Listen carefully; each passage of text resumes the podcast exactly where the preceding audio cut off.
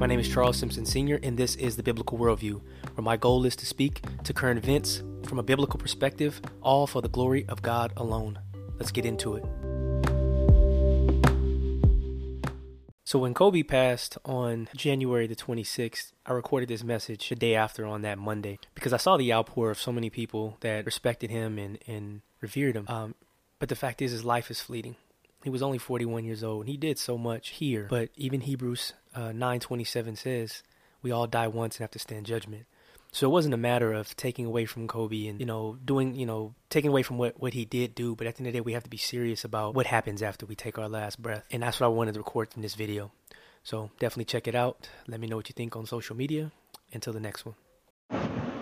At the time of recording this, it's been less than 24 hours since the untimely death of Kobe Bryant, his 13 year old daughter Gianna, and all those lives lost within that helicopter.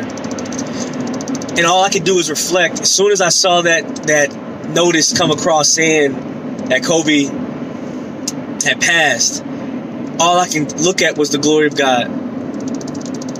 And I look at it like God, every day is not promised. He was 41 years old and his daughter was 13. And the other people that were on that, that helicopter, I'm pretty sure they were also young in age.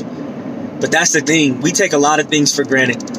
So many things that God shows us and and uses to reach us and convict our hearts. We just look at it for what it is and keep going about our business. But I hope this is a message that resonates to say, look, no one's promised tomorrow. Every new day that we see, every breath that we take, with every word that we say, is His mercy giving us yet just a couple more seconds, a couple more minutes, hours, days, whatever it may be, to turn to Him. Because there are many that don't have a, without Christ, there is no promise of salvation or everlasting life. Why do you think so many people on their deathbed, they're terrified? Because at the end of the day, Psalms 14.1 says that only the fool says in his heart, there is no God.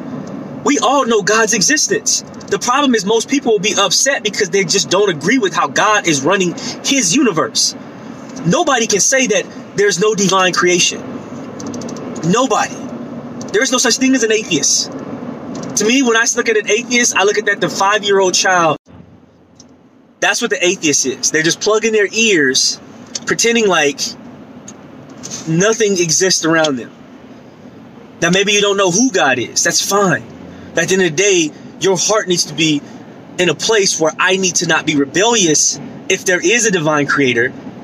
Listen with a heart to say, what does that creator want from me? And then go from there. And at the end of the day, there's no religion, and religion is nothing but the the structure around the beliefs. So Christianity is the religion to be in Christ, believing that He is fully God, fully man, Redeemer and Savior of the world. Only through Him that we have everlasting life, that our heart is changed. At that point, our works are what makes or what what makes up Christianity. Okay, but I, I say all this to say that nobody knows what tomorrow may bring. You may take your last breath right now, but are you ready for what comes next? Hebrews 9:27 says, and then this this is this is to get back at a lot of the Asian, the Eastern of uh, Asian religions. Buddhism and and uh, Hinduism, they believe in reincarnation. They believe that oh, I may come back as a llama, a, a, a bear, a lion.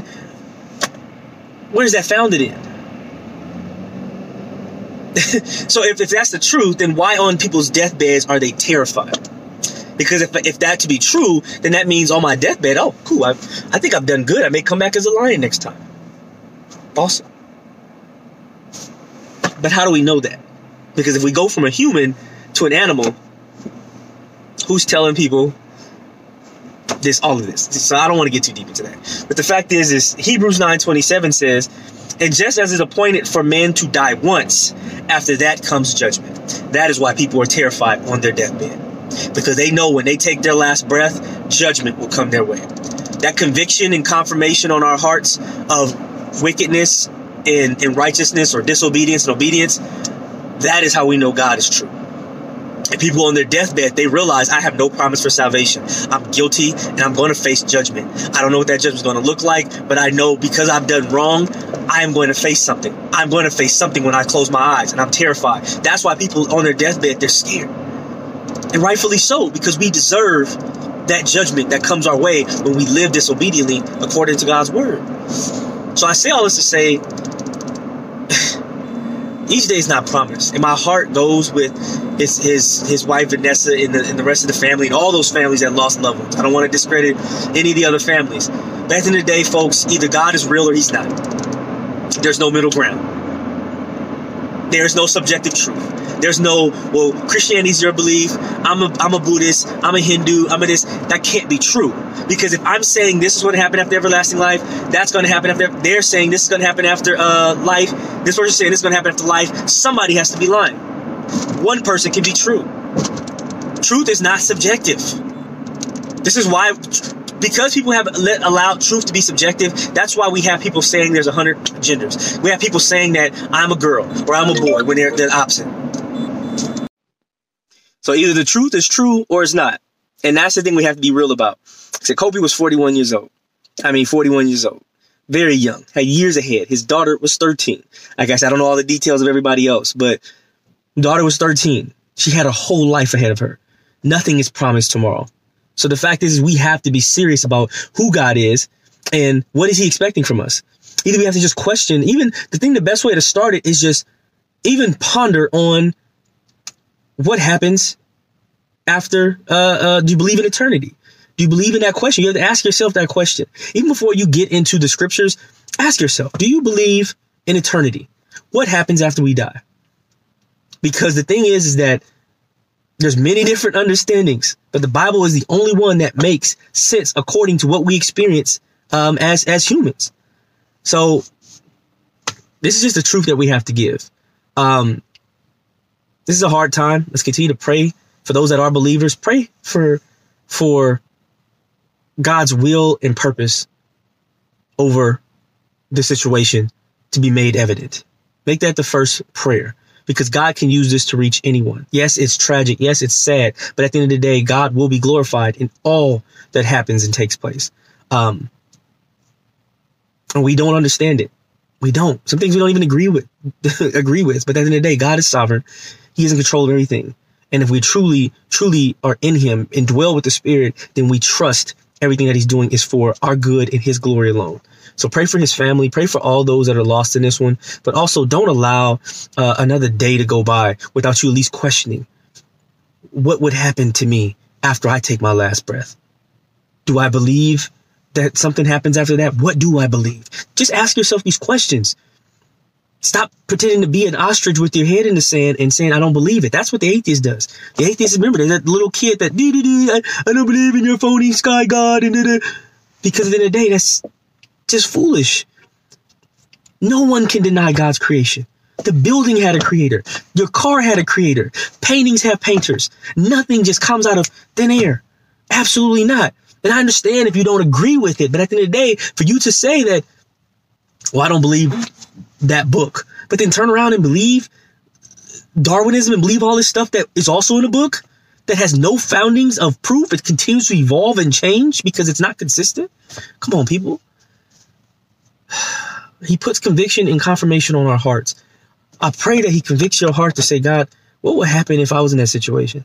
What would happen if I am sitting there thinking about going about my day, even as I'm driving to work, and then I get T-boned and, and I'm taking my last breath? Am I ready? Because I can tell you, I'm ready. That is only because God changed my heart unworthy of his unworthy of his forgiveness, unworthy of his mercy and grace. But I'm ready. If I take my last breath, glory to God, because I will be with my Lord in heaven. And that day I look forward to. Do you have that promise? Christianity is not about our works. A lot of people do that. They say, I'm born again because I, I went in the water. I go to church. I just do this good and I do that. God will say, Lord, you will say, Lord, Lord, I did these things.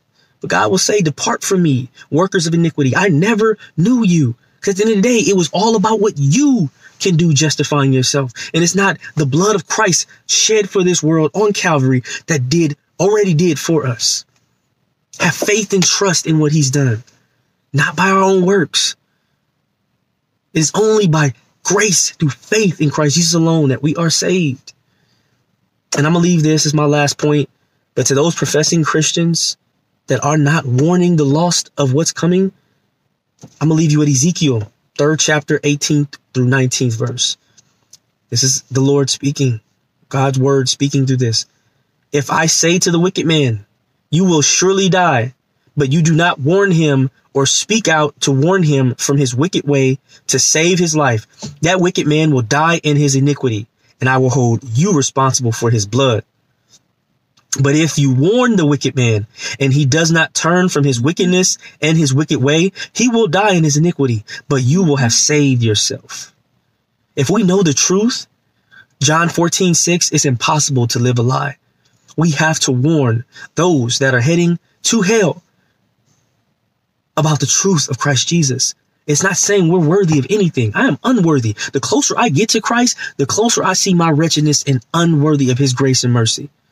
If you don't see yourself as the chief sinner worthy of his wrath, then I would say you need to question yourself to see if you're in the faith. And as Peter, after he denied Christ three times, he came back and he came to Peter. Three times he asked him, Peter, have you, do you love me? And Peter said, I love you. And what did, what did Christ Jesus say? Feed my sheep. For those that are truly believers, stand on the word, preach the word. Don't sit there and nod and wink. And I made a post on this about Voddie Baucham, and it said, you know, when you know that, that people are heading towards hell, we don't just sit there and wink and nod and it's going to be okay. No, we sit there and warn them. Your child getting ready to put a, a butter knife in that in that outlet, you're going to warn them. No, don't do that. It's going to kill you. It's going to, you're going to, you could possibly die from that. And that's the thing is when we know Christ and we know the weight of our sins is worthy of death, he shows us our sin. He shows us that we are, we are definitely worthy of righteous judgment. The love that we go and tell others of his goodness, the good news, warning people from what's heading their way. So once again, this is really tragic what happened with Kobe Bryant, his his daughter, and the rest of the in the families. But let this be a warning. God gives many warnings. Let this be a warning. Don't let each day go by. Do not take it for granted. Each breath you take is a, a new chance to sit there and turn to God for forgiveness. Let your heart be convicted. Be obedient to turn to Him. Have a blessed one.